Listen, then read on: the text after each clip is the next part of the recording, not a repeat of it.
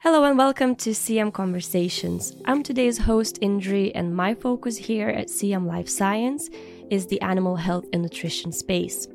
In today's episode, I speak to Carmen Uphoff, a COO of Respeggt, a Dutch German company focused on revolutionizing the egg production industry. We talk about how their cutting edge technology works, why it's important, and how they are going to be at the forefront of this fascinating industry in the future. Here it is. I hope you enjoy listening. Hi, Carmen. Um, how are you today?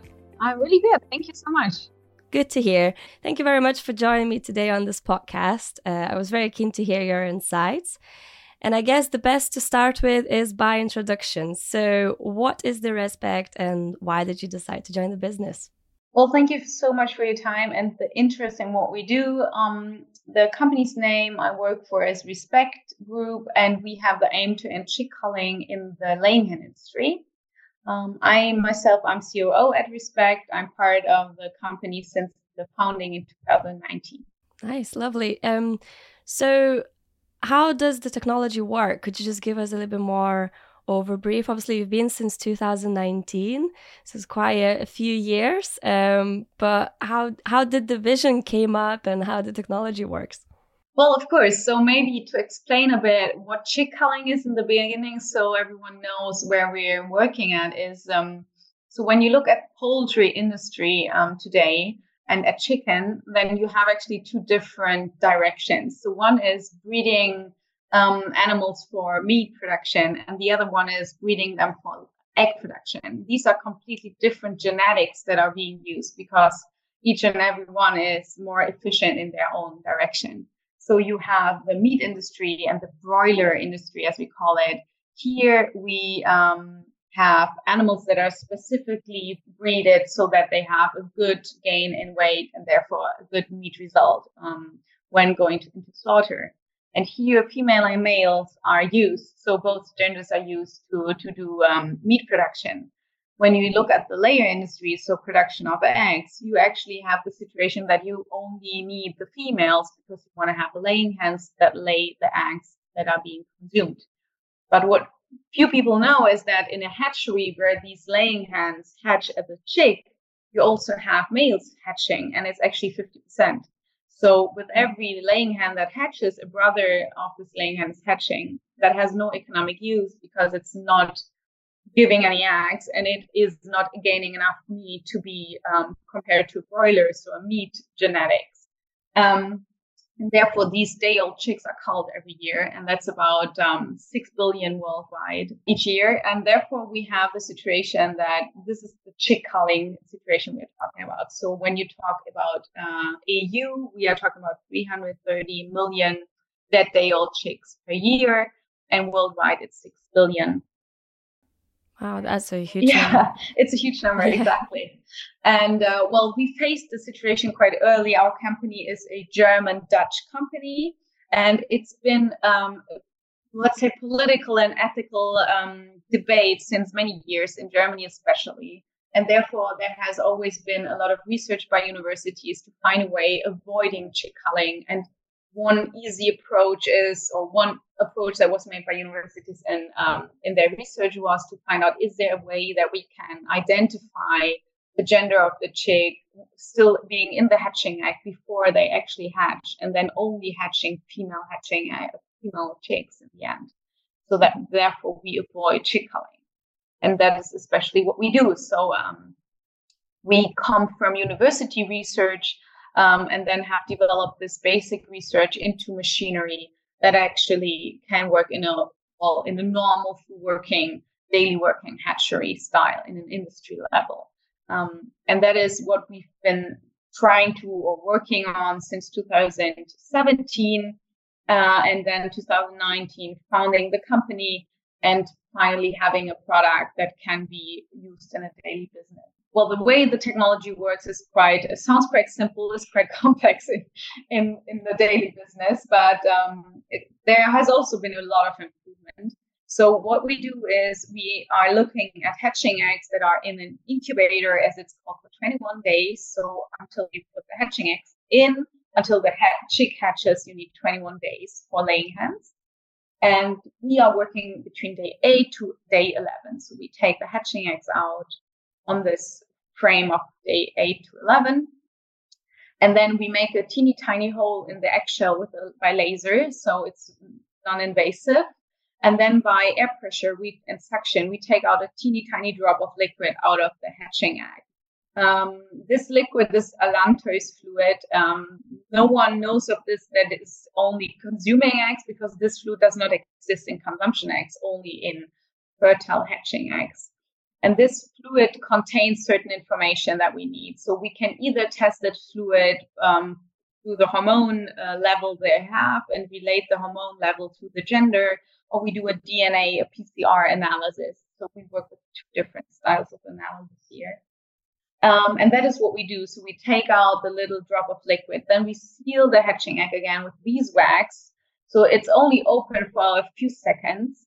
And then we take the sample we took the lab, which is also a small department within the hatchery. And then we um, analyze the liquid and then we have the result.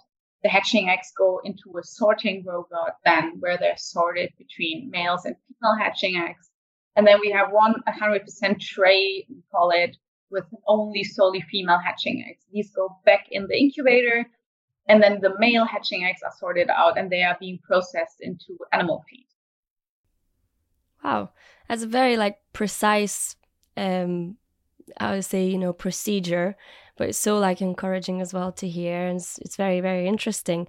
And obviously as you mentioned you german dutch there were regulation changes in germany uh, also including other countries as well like banning chick chick culling uh, completely but how is going on how how is everything going on you know for the rest of the eu how how you see the the whole continent like moving towards this uh, procedure ban yeah so we have some countries that are pioneers in focusing, let's say, on chick when it comes to animal welfare legislation. So existing legislation we have in Germany and in France. Then there is supposedly legislation in Italy for 2026 um, that will forbid chick culling. And besides that, most of the countries in the EU are wait, actually waiting for EU. So it seems that EU will this year maybe already um, find a way to have um, to forbid chick culling on EU level. So this is all part of the Green Deal Farm to, Farm to is strategy that EU is having right now, uh, re-evaluating entire animal welfare legislation they have and uh, thinking about including chick culling to it. Um, so I think there are different approaches here. Some countries have already national solutions, others are waiting for to see what EU legislation will look like and then adapt accordingly. Mm-hmm.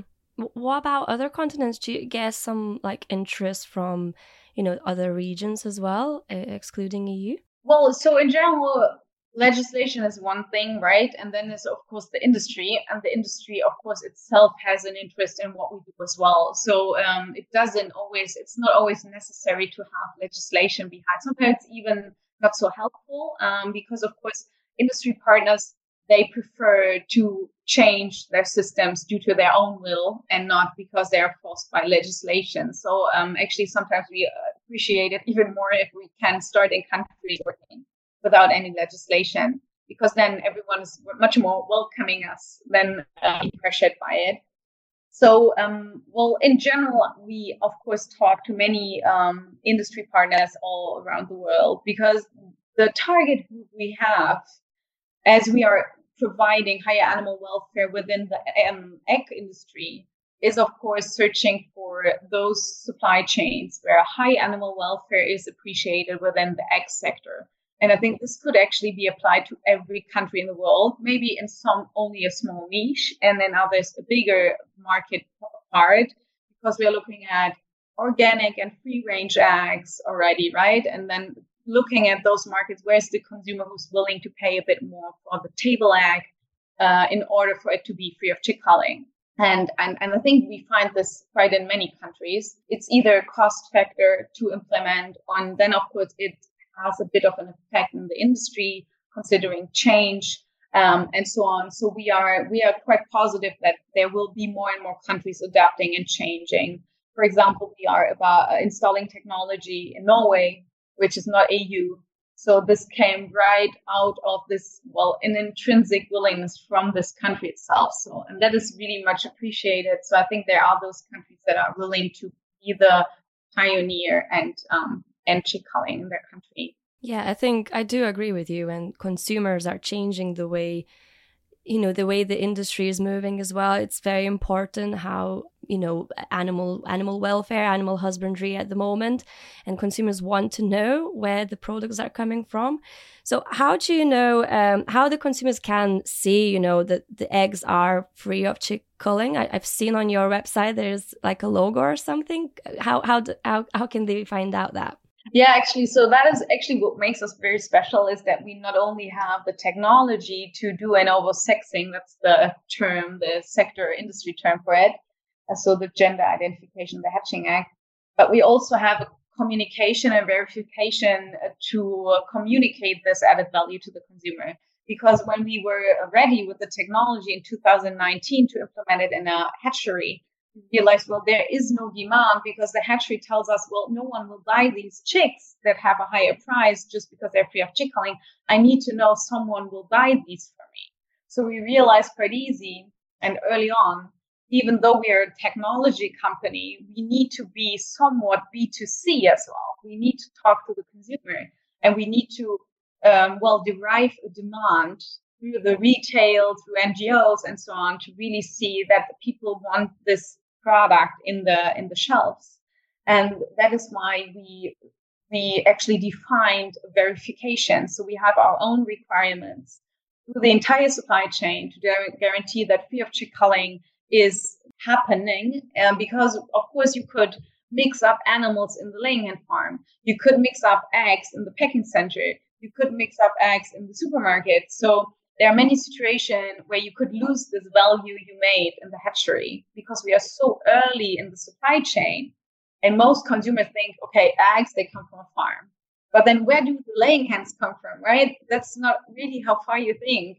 And realizing the complexity of the supply chain, which is over like six or seven steps, we are the first step then it's really difficult to carry this added value along and make sure it's 100% segregated. And that is what we do. So we have a label um, which says free of chick culling, but it's not only a label, but really a verification and requirement behind it, controlling and visiting all the farms and making sure that it, everything is segregated and separated. And we always have 100% free of chick culling. So when a consumer opens the packaging of eggs, they know this is a hundred percent. It's it's no mass balancing as you might know it from palm oil or things. So that is what we do. And today these eggs are available in Germany. We are in the Netherlands. In Belgium, we are in Switzerland. So this is, the, but we are of course working strongly on on making this more and going and coming into new countries and guaranteeing it. So we always offer both services to our partners. We offer the technology and we offer the verification. Uh, both can be can be bought and booked. Um, both possible from our side to help them implement it into the supply chains they have. Yeah, and also from the consumer side, that bring that awareness, education, understanding how how the cycle works is, as you say, you know, so many steps and so complicated um, just very interesting if you're not even involved in, in the industry to understand where your eggs are coming from. Yeah, exactly. And uh, this is also why we, for example, on website have a possibility to enter the the the code that is on the eggs. So mo- the eggs, at least in Europe, most eggs have a number on it, and then you can enter it and then get the result. Oh, these are really for chick culling. They come from so and so. So that helps the consumer as well to, and well, then we offer the supermarkets to get flyers and have small videos and social media to really explain what is it that we do because in most countries, consumers are not aware of chick culling. So suddenly you look in the shelf and see X free of chick culling, realize what is it like? What what have I been buying since the last 20 years, right? So so we need to help them understand um, what the situation is about. Yeah, absolutely agree with you. So we already mentioned, obviously, consumers, the way the the animal welfare is changing. Um, it is not not saying like slow, but it's it's going towards that. We still need to do a lot of things. But what would you say, you know, what's next for poultry sector? What what is the future? Well, I think we had a bit of a hurdle with the economic crisis um, due to COVID, Ukraine war, and so on. So animal feed prices went so high that it's well, animal welfare became a bit of a luxury, um, and I think we're about where now it's easing out again, right? So the situation gets a bit better. It's not good yet. It's not as it was before, um, and first of all, we're hoping to get back to where we were before, right? So to get back to the level of uh, high animal welfare um, and also retailers really using animal welfare as a competitive advantage. I think that is a great situation to be in because that's profitable for everyone then, and especially for the animals. Um, I think that is a great development. Well, in general, I think what we see in poultry um, today is that it's one of the most sustainable ways of animal product products produced, right? So we have white meat as being very beneficial also when it comes to sustainability and resource use. Um, so I think it's the one meat where it's really still on a good development in consumption. Um, and then with eggs, it's the same. So eggs are the only, let's say, human uh, or protein um, that is animal based that is suitable for vegetarians, right? So um, that is, I think, why the eggs are very special here and have a really good chance of of developing and always being uh, a beneficial um, diet um, thing for humans. And we see a lot of different approaches to making eggs more sustainable. And I think that is really nice to see. So you have a we have a good development in organic, um, and then there's um, a lot of other products or a lot of other ways to make trying to make it more animal welfare oriented.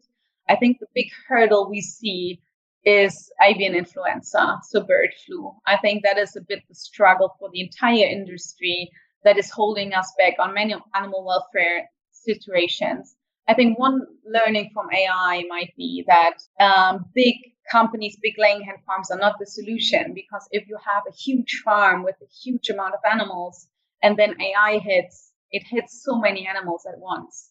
So that what we see a bit is due to this, there is a small development towards smaller farms again, which is, of course, in the first moment doesn't feel like the most efficient way of using your resources. But then considering risk management, it's actually a really good way to handle it, to have a lot more few smaller farms than one huge. Um, and so there is is a bit of a relearning, I think, that we have due to well with humans it was covid for birds it's ai so um, and that is quite interesting to see that we, we learn a bit on how to do combined risk management with animal welfare and health um, and i think this i see becoming more better and better and more professional um, because there's a huge learning curve for everyone right now that's brilliant. Thank you so much for sharing. It's, it's actually really interesting. So great to speak with you, Carmen. Well, best of luck. Um, and yeah, speak soon. Thank you so much. Um, hear you soon. So that was my CM conversation with Carmen Uphoff, COO of Respeggt. I'd like to thank Carmen again for her time and the insight she provided on this fascinating topic. I hope anyone interested in animal health and welfare could gain some valuable perspectives from her role and experience in the industry. Subscribe to CM Conversations today for more insights on exciting topics with thought leaders across the life science industry. Thanks again for listening. I've been your host, Indre. Bye for now.